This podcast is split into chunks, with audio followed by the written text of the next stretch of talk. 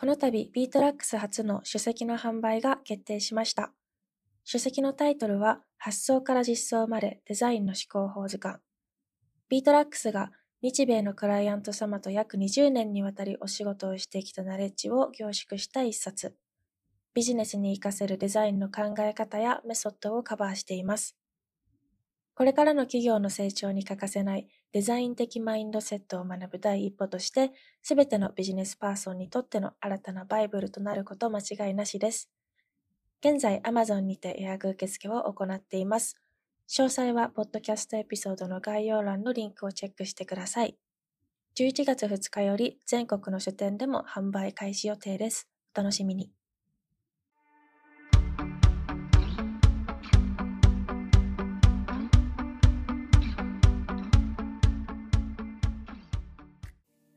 サンフランシスコデザイントーク。この番組はサンフランシスコと東京に拠点を置くデザイン会社の CEO が日本で働くデザイナーやデザインをビジネスに取り入れたい方向けに様々なトピックについて深く話します。ということで、今日もよろしくお願いします。ますえっ、と、今日の、早速今日のテーマなんですが、今日のテーマは、はい、デザイナーはなぜマネージしにくいのか。これはどういうことでしょうか どういう点で？これは結構なんだろうな。えー、まあ、際どいテーマなんですけど、はい、僕はもともとデザイナー出身で、で、今はまあデザイン会社を経営しているので、うん、必然的にデザイナーをマネージする立場になってるんですが、はい、えー、今までの経験上、デザイナーっていう人たちが一番扱いにくい。マネージ、マネージするのが難しいって、これは他のデザイン会社の人とかと話してもみんな共感してもらえるところで、うん、いやデザイナーマネージするのってすごい難しいよねっていうことをよく、まあ、愚痴ってるんですね。はい、でそれをいやなんでそうなのかなと思って、えー、ちょっと自分で考えてみた結果3つぐらい理由あるんだろうなと思って気づいたので、はい、そんな話をちょっとできればと思ってます。はい、はいじゃあ、まず一つ目からお願いしていいですか？えー、これは、あの、なんとかな、デザイナー、必ずしもデザイナー自身に問題があるわけじゃないことも結構あるんですよ。うん、その、デザイナーが悪いわけじゃない。ただ、デザイナーっていう仕事上を、えー、マネージするのが難しくならざるを得ないっていう環境があるので、で、一つ目がまさにそれで、えっと、仕事の結果を測り測るのが非常に難しいんですね。うん、あの測定するのが結局、えーと、マネジメントっていうのは、まあ、その人のパフォーマンスを上げて、うん、でその結果に応じて評価してあげるっていうのが、えー、ざっくり言うと仕事なんですけど、えー、その結果を評価するときに、えー、どう評価したらいいのかっていうのが、非常に他の職種と比べても難易度が高いんですね。例えば、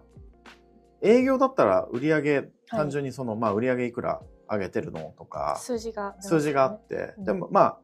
マーケティングもそうですよね。その、ページビューとかクリック率とか、それがどれだけ変わりましたかとか、そういうことができるし、あとは、あの、まあ、バックオフィスみたいなものに関しても、その、まあ、利益とか、えっ、ー、と、リソースマネージとか、ファイナンスとかそういうので測れるし、もちろんプロジェクトマネジメントとかも、えー、スケジュール通りいってるかとか、顧客満足度高いとか、そういうのを評価できるんですけど、デザインっていうものに関しての、その、まあ、様々な、まあ、ご存知の通り業務あるじゃないですか。でそれを、いい仕事をしたのか、微妙だったよねっていう評価するのが、客観的に評価しにくいプラス、えー、自己評価と結構乖離することも多い。はいはいはい、本人はいやめっちゃいい仕事したと思ってるんですけどって言うけど会社側が、えー、いやそこまでいいと思ってないんだよねみたいなことになった時にものすごいギクシャクすることが多いのでそこがその難しいですよね。難しいですね。これはちょっと自分デザイナー視点からも結構思い当たる点があるというか。自分でどうやって評価してます？自分の仕事の仕事のなんとかな、えー、アウトプットのクオリティを。正直私自身そんなに経験値がまだ少ないので、うん、基本マネージャーに聞くようにしてます。外からの意見をスタンダードにして考えるようにしてます。客観的にもらったフィードバックを元にしてるってことですね、うん、はい、そうです、ただまあなんだろうあれ私の方私のデザインいいと思ってたのにっていうことは結構思うことは結構あります、あやっぱり？ある。やっぱりやっぱりある。やっぱりあるの、ね、まあ、あるよね。あありますね。これ我慢してます。我慢して もうちょっとあの要素を分解していくと、うん、レイヤーが結構複数あるんですよ、はい、まずね上司の目線から見ていいか悪いかっていう基準あるじゃないですか、うん。はい、で次にまあうちエージェンシーなんでクライアント視点で、うん、えー、いいと思ってくれてるか評価してくれてるかっていうのあるじゃないですか、はい、で最後にユーザーがそれに対して、えー、喜んでるかっていうのがあるじゃないですか、はい、でこれ大きく分けるとこの3つあるんでえー、じゃあどこを基準にすればいいのっていうか、うん、どどこを見てやるべきかっていうのがちょっとね混乱しがちなんですよね。はいはいはい、まあ、一番近いのはその上司とかマネージャーだから、うん、マネージャーがいいねって言ってくれたりとかちょっとこれは微妙なんで変えてとかっていうのを、まあ、一回聞くじゃないですか。はい、あ私もちょっと頑張んなきゃみたいな。だけどそれをクライアントがアクセプトしたりしなかったりまた違うですよね。で僕も昔あったんですけど僕がクリエイティブディレクター的な動きをして社内のデザイナーに、えー、ディレクション出してデザインしてクライアントにプレゼンした時にクライアントが全然いやこういうことじゃないんですよみたいな感じで、うん、まあダメ出し来たわけですよ。でクライアントがリクエストしてきた内容をデザイナーに伝えたらデザイナーが「えそれって僕が一番最初にこれがいいって言っててや方向性じゃないですか?」って言われて、はい、僕は板挟みになって っていうことがあったんですね。で、じゃあそれでクライアントが喜べばいいのかっていうと、またそれも終わりじゃなくて、そこから先のユーザーが、まあ、喜ぶというのはその売り上げもっと買ってくれたりとかもっとクリックしてくれたりとか、うん、もっと反応してくれたりとかっていうことじゃないですか。はい、クライアントがめちゃくちゃ喜んでもユーザーが買ってくれなかったら意味ないし、うん、クライアントが微妙と思っててもユーザーが買ってくれればそっちの方がいいじゃないですか。うん。はい、でこの軸が複数あるプラス時間軸もまた違うんで、うん、直近のマネージャーっていうのは本当もう分単位で反応来るじゃないですか秒単位か分単位か目の前で。でクライアントに出して、まあ、数時間から数日の間に反応来るじゃないですか。はい、でそれをリリースしてユーザーからの反応を見るのって数日から数ヶ月かかるじゃないですか。はい、難しいんですよね。難しい。そのメジャーメントがね測定こう結果の測定がものすごい難しいのでなんだろうなうん個人的な感覚でいいなと思うからこのユーザーあの、えデザイナーは優れてるっていうのもアンフェアだし、うん、どうすんのっていうのがまあ一回課題を先に言ってあ後半でソリューションを話しましょう。そうですね。はい。はい、それ一つ目ですね。はい。えーと、測定するのが難しい。難しい。はい。じゃあ二つ目二つ目は二つ目はちょっとあのデザイナー側の問題がちょっとあるんですけど あのその他の職種の人たちに比べて、えー、相対的にエゴが強い人が多いので、エゴイスティックな人が多いので、うん、うん、まあ、主観が強くなりがちな時に、うん、えっと揉め揉めることがあるってことですね。あのそのマネージするマネージする時に、はい、まあデザイナーってその仕事上個性強くなきゃいけないし自己主張強くなきゃいけないんで、うん、故にあの反発も結構あって、はい、そことの折り合いをつけるのが面倒くさい時があるっていう。悪いことじゃないんですけどね。はい、はい、確かに。そうなんかよくあるのがその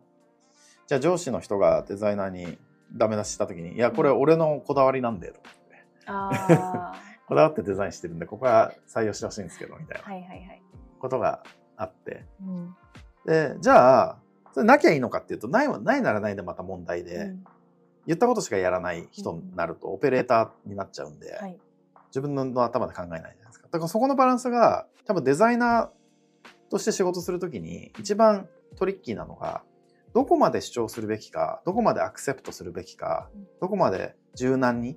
変えるべきかを判断するっていうのが多分デザイナーとしてそこ悩みどころじゃないですか。うん、そうですね。言われたまま作ることはできるけど。できるけど自分の中の好みとかもあるし。そうだよね。なんかこう絶対こうした方がいいのにって思うけどその案が愛こう通らない時のジレンマっていうか。そうだよね。悔しいってなる時はありますね。そうだよ。ね そこはね、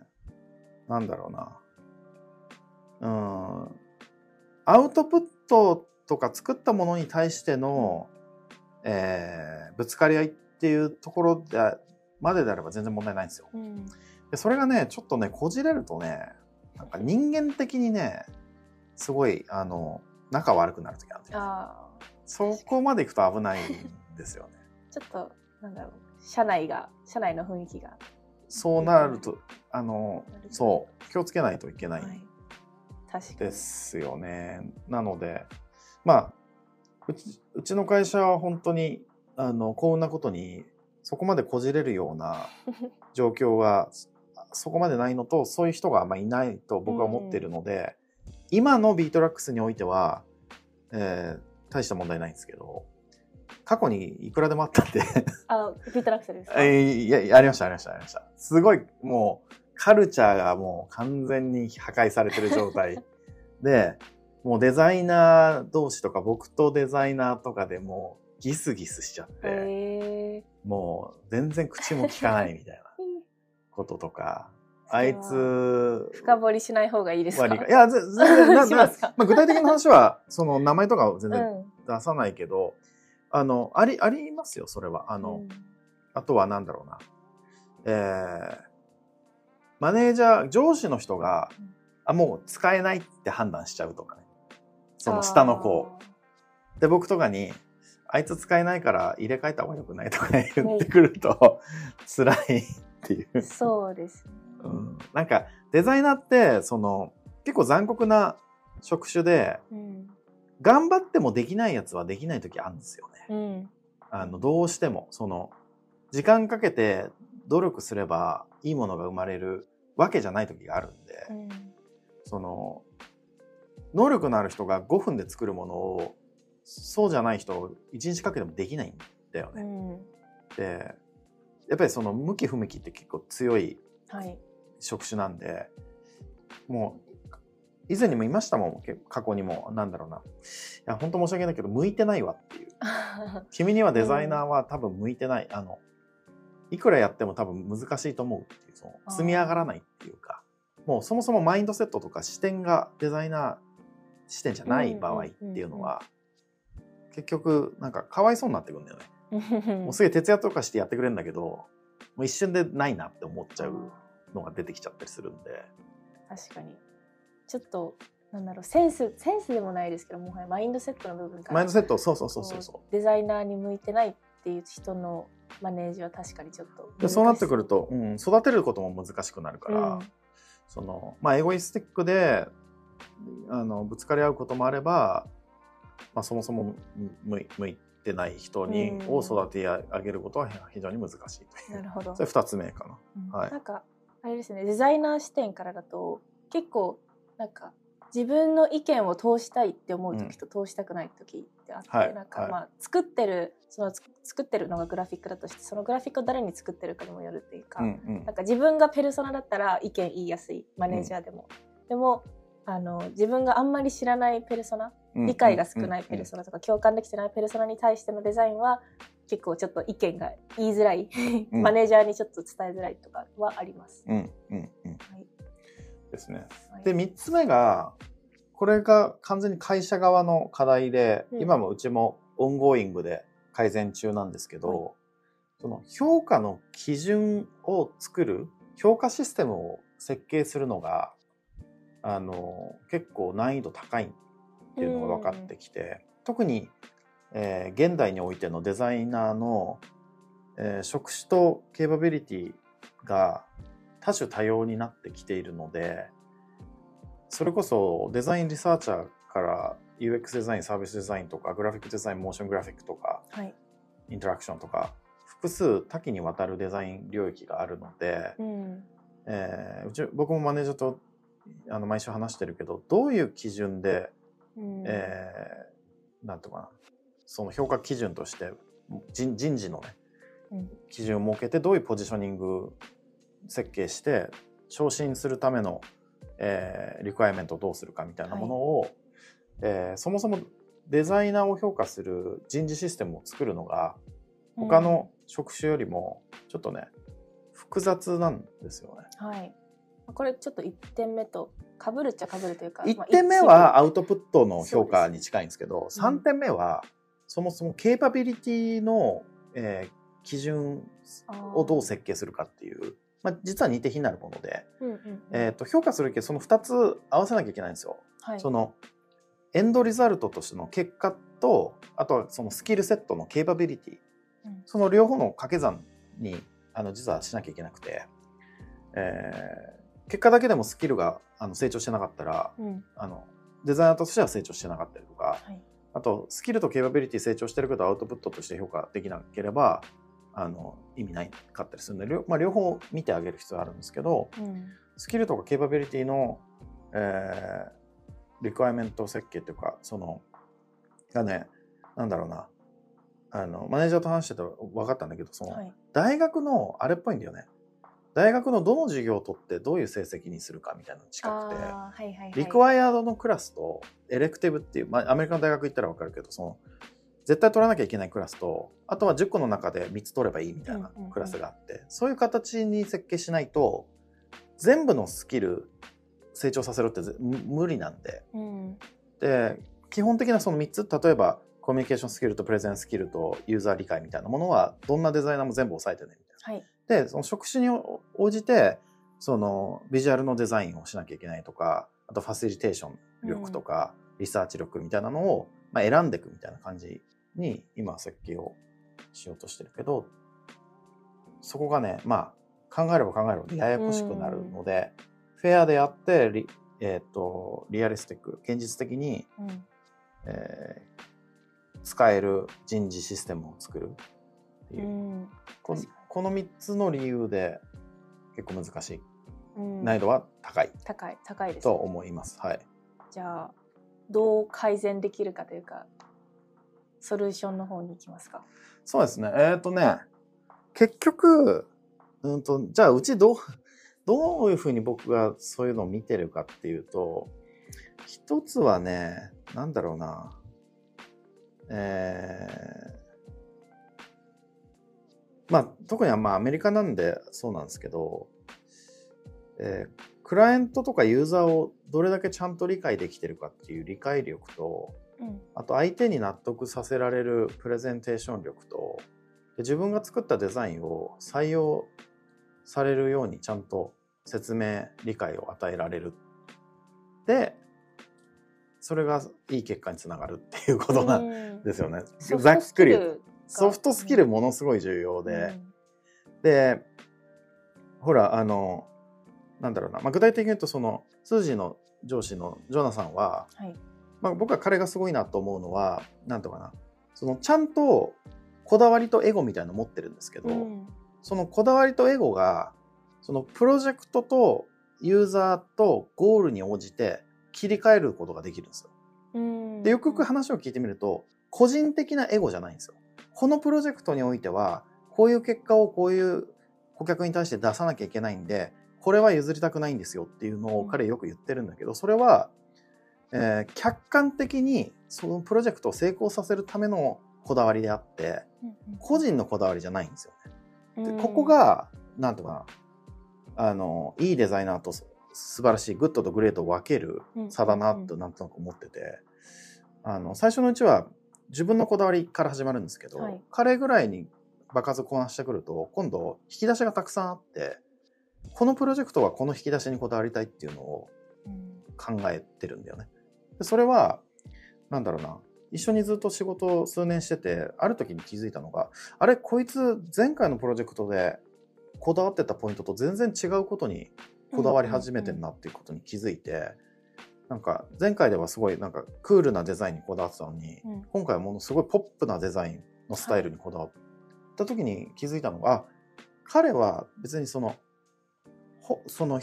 人デザイナーって個人としてのこだわりを言ってんじゃなくて、うん、プロジェクトに対してのこだわりとしての、えー、説得をしてるんだなってことに気づいた時に、まあすごいそういうのってデザイナーとして一つの理想的なあの考え方とやり方だなと思いましたね。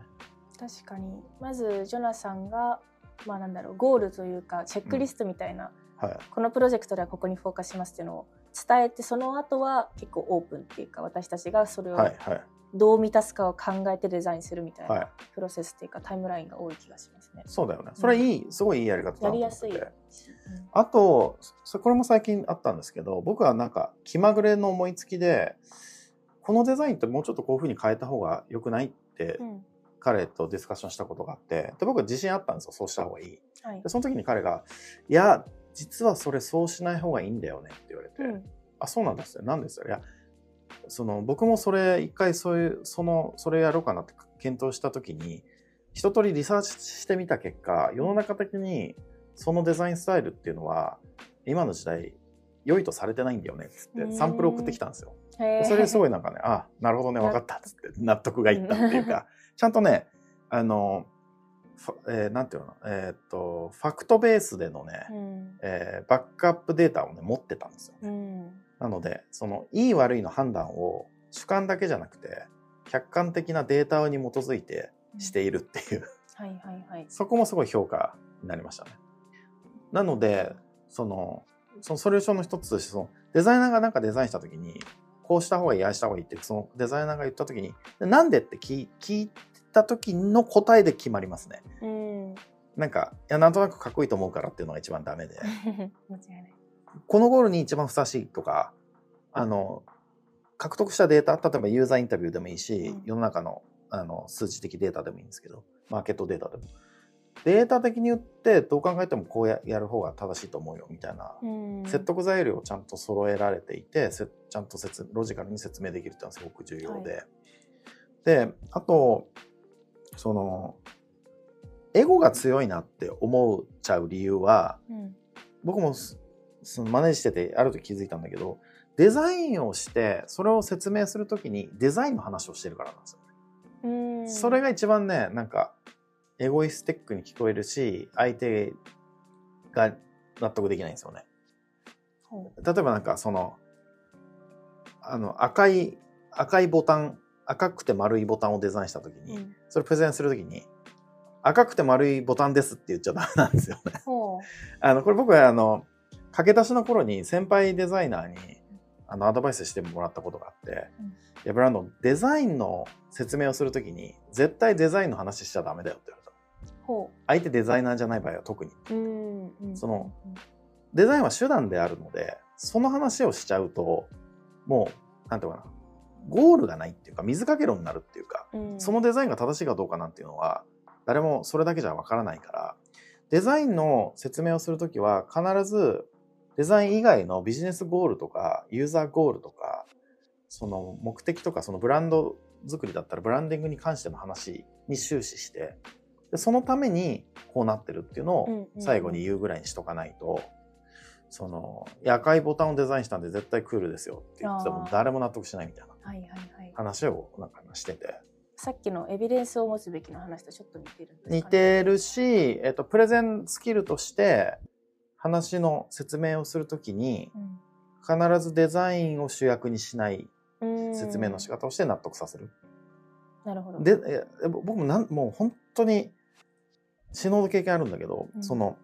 デザインの説明をしちゃうと、クライアントもデザインの話し始めて、はい、クライアントがデザインの好みを言ってくるんで結局、はいはいはい、いや僕的には青の方がいいと思うから青に変えてくんないみたいな。でそこでなんかもう行き場のないバトルが始まるんで、いや、赤の方がいいですよ。いや、俺は青がいいと思ってんだから、俺、こっちが金払ってんだから青にしろよ、黙ってってなるから、その、やっぱりその、優れたクリエイティブディレクターとかデザイナーを見てるとわかるのは、上手にデザインの話をしてない。うん、話を聞いてると。プレゼンとかミーティングの90%はね、デザイン以外の話をしてて、うんうん、こうなったらいいですよ、あなったらいいですよね、これこう、売り上げこのぐらい上がったらいいですよねとか、はい、こういうブランドにしていきたいですよね。そんなあなたに最適なデザインこちらですっていう、はい、テレビショッピング的に最後に商品出すみたいな。ことをしてるんですよね。ありがたい情報です。私結構つまずいてたので、前のプロジェクトで、はいはい、なんだろうで私たちのデザイナー側とクライアントが求めてるもののギャップがあって、うん、でまあ、私たちが赤を提供してる時、うん。クライアントは青が欲しい。で、うん。そこのアライメントが全然できなくてうん。結構苦労したのでうん。やっぱ説明をちゃんとするっていうかこのデザインにした理由はこれっていうなんかバックグラウンドっていうか、うん。こうどういう経路でそうなったのかっていうのを説明するのは大事だなと。それ考えてみるとさ、うんほぼほぼコミュニケーション能力じゃないですか。確かに。なのでデザイナーって結構そのそうデザインのいわゆるデザインスキルにフォーカスしがちなんですけど、はい。それだけだと結構厳しい仕事うんなんですよね。特にアメリカだとそのプレゼン力はい。とコミュニケーションの理解力と表現力と説得力みたいなものがうんうん備わってないといいデザインが世の中に出てかないんで、うん。うんそこを僕は採用するとき気をつけてますね。うん。なるほど。はい。確かに。大学でもめちゃくちゃプレゼンやらされてましたやらされる説明をちゃんとしろっつって。あれ超怖いよね。怖い、みんなの前で。うん、ちょっと大学生だったんで自信もあんまりないし他にたくさんいいデザイナーさんいるしで結構、ね公開処刑って言っちゃダメですけど公開処刑 ですよ。あれで先生がめっちゃダメ出しするしさみんなの前で。みんなの前であのすごい意地悪な質問してくるじゃん。はいえなんでなんでフォントこれにしたのみたいな。もうえーってなると。なんとなく超ストレートに可愛くないっていう全然良くないみたいないうプロフェッサーもいましたいますね。いや鬼みたいな人いますよ、鬼ね。鬼がいたいるいるいる。生徒泣き出してました あるあるよくある。はい はい、なんでまあでもそれはそのまあ大学の先生とかもうん。なんとかなプロの世界を知ってるから、はい、それ耐えられないとプロでデザイナーでやっていけないよっていう話だと思うんで。まあそそれがまあ一応解決策として、まあ、会社的にもデザイナー的にもそういうところに気をつけるといいのではないかとうん。思っております。はい、はい、という感じでした。はい、いいなんか深い話ができました。そうですね。うん、まあまさにこのポッドキャストのテーマに一番はい。ふさわしい内容だったかなと 思います。あのこれこの話ってどこでもまだしてないしどこにも書いてないので、うん超新ネタになりますね。書きますかフレッシュトラあックス。書きます後で。書きますかはいはいじゃあ書きます。はい。書いたら概要欄に貼っておくので、まあこっちの方が先に出ると思いますけど多分ねこっちの方が先に出ますね。じゃあ、はい。お楽しみにということで、はいじゃあ今回以上になります。えーサンフランシスコデザイントークは番組に対する質問や取り扱ってほしいテーマを募集しています。えー番組概要欄にある Google フォームからお送りいただけますのでお便りお待ちしております。えー最後までお聞きいただきありがとうございました。次回もお楽しみに。